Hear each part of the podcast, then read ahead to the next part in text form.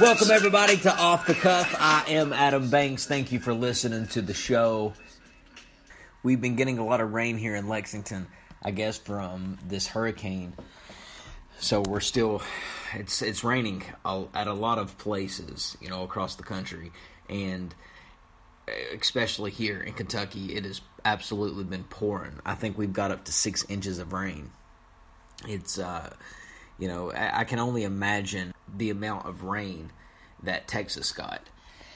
Um, so I was looking through the news, looking at current events, looking at what was going on in the world, and I come across this story on social media. It's about a nurse that gets arrested for following protocol. She says that a patient that was brought in by the police who was intoxicated, she was saying that according to hospital policies, she was not allowed to give this man a test where they have to draw blood because the man was unconscious. He couldn't give consent. So the police officer said that they she needed to do it anyway. She tried to explain to the police officer that it, there was a policy that they had set up with the hospital that they could not draw blood from people that was unconscious. And in order for them to get such a test to overrule that it would have to be something like a electronic warrant. But i'm going to play the video for you. Uh, here it is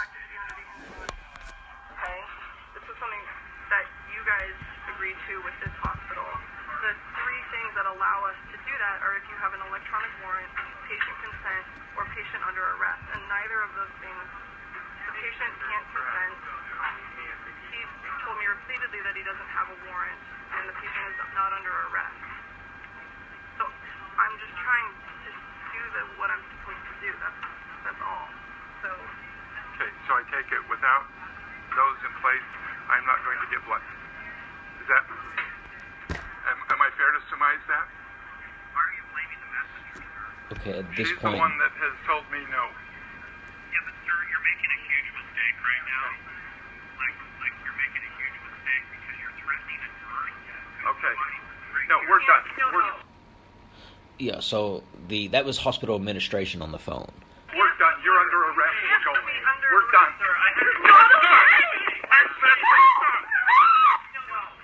Okay, so then he begins to arrest her, handcuffs her. She sits in the car while the hospital administration gets there. And I think now, currently on the story, the uh, cop has been suspended and they are fur- uh, they're furthering their investigation. I think this woman has a lawsuit. I mean, she was following hospital, uh, you know, she's following hospital guidelines. She had the policy in hand. She was being very presentable. She was being very cooperative. She was not causing a scene. She had the policy in her hand and she began to explain why she couldn't do it. And hospital administration was on the phone. They were telling the police that she was right. And the cop said, okay, if you're not going to give me what I want, I'm going to arrest you. This irritates me. I get so angry. I mean, it just angers me that cops feel like that they have so much authority, so much power that they can arrest somebody. You know, I think at that point, this cop just had an ego. There was no point for him to arrest this woman. You know, okay, yeah, there was a policy, she didn't give you what you wanted, but what was arresting her going to do for you in the situation? You still wasn't going to get what you wanted. I'm curious if that cop would have went back and still tried to get what he wanted. I wondered you know, I wonder if there would be anybody else to refuse. I'm sure there would, because it's against hospital policy. So what what's he going to do? Arrest the entire hospital? Any decent human being and any professional, uh, someone like a police officer, uh, should have some more professional courtesy about them to know that he is talking to a nurse, someone who helps people, someone who makes a difference in this world and he's talking to someone like that, why couldn't he cooperate with her in a manner to where you know, he said, "Okay, ma'am, I'm going to uh, write you a citation for refusing me uh, this test, and I will see you in court." Or I will have someone call you, or you will be hearing from us soon. Why did he have to take it to the point of arresting her? That's why I think it become an ego thing. Tough guy, big shot, thinks he can you know, walk around with his little badge and gun on that he's Mr. Authoritative. He can do what he wants. He's a cop, drives a cop car. And now this guy is arresting nurses now. And it's spread all over social media. It's interesting. This didn't come from a cell phone, it come from the man's body cam on his uniform. And this has just made waves across the internet. I have never seen a post get more anger faces, anger emoji faces, than this video right here. My sister is a doctor. She works in the medical field, and her husband is a state policeman. So it's interesting to have, you know, them working in those exact fields, and they're married. I wonder sometimes you know, doctors have egos, police officers have egos. I wonder if they have a lot of clashing conversations because they both are so strong-willed on what they on what they believe. And there's no really no bending for them. I almost feel like it's a closed mindedness. I think that both doctors and police officers have closed minds when it comes to um, you know, what is right and what is wrong, what is good for you, what is not. But I don't know. You know, I've known my sister all my life. She's got a, you know, she's open about some things. Uh, there's some things, you know, she can be a little closed minded on. But, you know, um, I just think that is kind of who she is. That's why she became a doctor. She's a wonderful doctor. She's a wonderful person. Love my sister. Um, I don't I don't know why I got off on that, but that video is just a video of just anger for me. I just get angry when I watch it. Saw that, thought it was very interesting. Guys, uh, I just want to remind you on the podcast if you know, if you want to listen to the podcast, you can also listen to the podcast on YouTube. I have recently uploaded all of our episodes on YouTube, and you can listen to all of our episodes. It's pretty easy if you don't have iTunes on uh, your iPhone, or you don't have access to get iTunes, or, or you don't have Facebook. Um, or you don't know the web page to our podcast, just go to YouTube. Go to YouTube, type in off the cuff with Adam Banks, and all of our episodes will pop up. And I had them separated in playlists. You can listen to different categories. You can listen to the guest on the show, you know, and a complete episode list is on there too. But I recently did a another episode of the communication lecture series where I take a communication topic and lecture on it. You can check that out. I put that you know on YouTube as well under the communication lecture series playlist it's uh, I, I love the communication lecture series. I've been thinking about taking it and doing some editing and starting a separate podcast. Uh, but right now, I just have it where it's a part of off the cuff. It's just a little division of off the cuff. Due to the weather associated with Hurricane Harvey, there have been some obvious floods, and a lot of people have lost their homes. A lot of people have been forced to vacate uh, out of their houses, and that has put people in homeless situations. This happened in Houston, Texas. Also in Houston, Texas, you might have heard of this church called Lakewood Church. The pastor is Joel Osteen, and he has a big mega church there, holds about 20,000 people.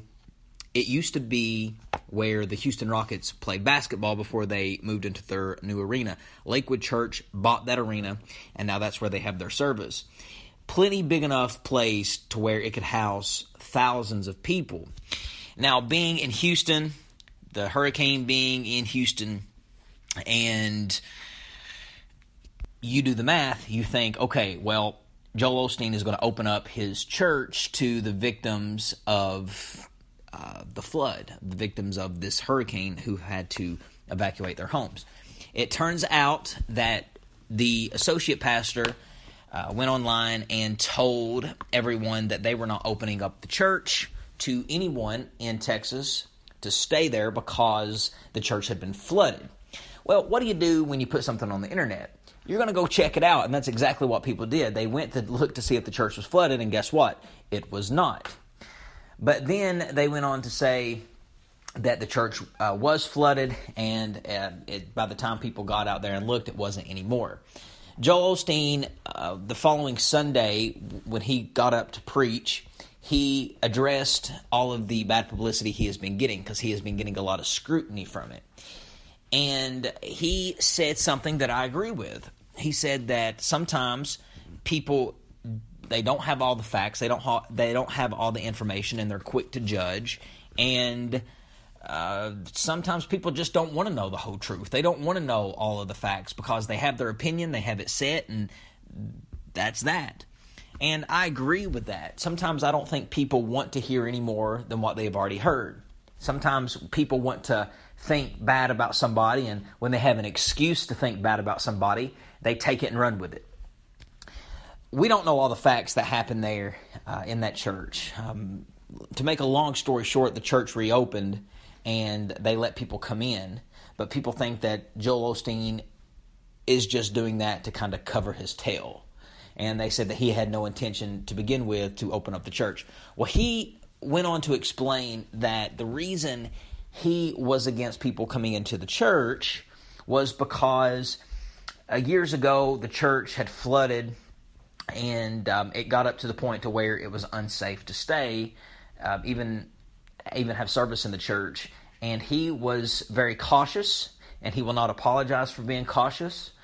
Um, and he does not feel guilty for being cautious. He did not want anyone to come into that church and, God forbid, um, die from high waters in the church or get injured while staying there at the church. And he said that once he found out that the church was clear to enter, he had no problem letting people in. You know, I, am going to have to take his word for it. I, you know, we don't know all the facts. We wasn't there at his church.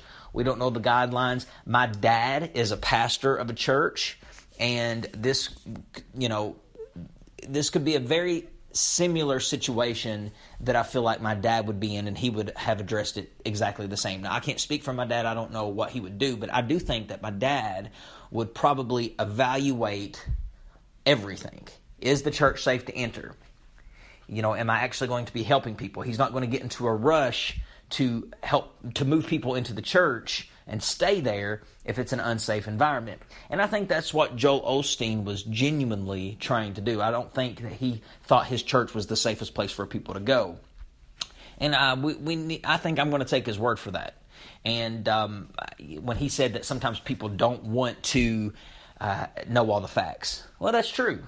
And I think that people sometimes they want to think so bad about Joel Osteen all the time. People think he's a false prophet. People think um, he, you know, is a phony. He's a fraud. And now they have a reason they believe to kind of support that theory.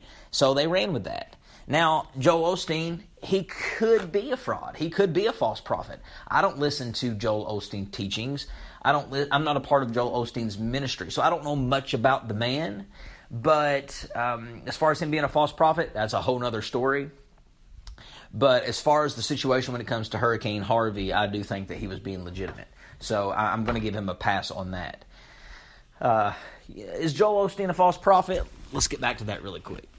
Uh, I don't think Joel is in it for the right reasons. I think that Joel Osteen is in his ministry for the money. And when you have a church the size of his and you have uh, the amount of people that he has, and you have an audience like he has 20,000 people every Sunday, and plus he reaches millions worldwide because of his television program and his radio program, and plus his you know DVDs and um, all the material and books that he sells. He speaks to a worldwide audience, and he hardly ever warns people about. Um, the place they call hell. And hell is a place that Jesus Christ preached about more than any other subject um, in the Bible. And Joel Osteen preaches on it very little. And when you have that much people listening to you preach and you have that much people under you, I feel like that you should warn them about serious things. And I, I don't think that his ministry is built for bringing people to Jesus Christ and um, actually helping them as far as repenting from their sins. I think that his approach is more along the lines of a motivational slash inspirational speaker for Jesus. He he preaches a very feel good message. You leave his church, you feel uplifted, you feel motivated, and you feel like that you're going to leave uh, there with a very positive outlook on life in general. And he believes that everybody is meant to be rich, and everybody that goes to that church, it's been pounded into their mind that they're going to be prosperous and wealthy and, and successful. Um, that you know, who wouldn't want to sit under that and hear that all the time? You don't ever feel leaving uh, bad. You know, when I leave church, sometimes I feel good, and guess what? Sometimes I feel bad. And the reason I feel bad is because I'm being convicted of my sinful nature. And we live in a, a, world that's full of sin. And the world hates God and it hates everything about God. And we have a flesh that is wicked and very sinful. And our flesh always wants to do bad things and sinful and wicked things. It's just it's just our flesh. We're our flesh is disgusting. And the preacher you know, when I go to church, the preacher likes to preach against sin. And that makes our flesh feel a little icky because we know that we're living a life uh, where we are doing sinful acts and we feel convicted by it. And sometimes it's good to get that. Actually, it's good to get that all the time because we need to turn away from sin. We need to repent from sin. And even though we can never fully escape it, um, without Jesus, we need to be reminded that with the help of Him, uh, we can always do better, and uh, blessings will come once we do better. Didn't mean to get off into a Sunday morning service, but since we're already on the subject, uh, sin is when I say that you can't escape it. Um, you can be perfect in the in the eyes of Jesus if you just accept Him, and that is my belief, and I do believe that that's you know that's the way it is. But I would like to thank everyone for listening to the show. This has been another episode of Off the Cuff. I am Adam Banks. Thank you for listening. We'll see you in the next episode.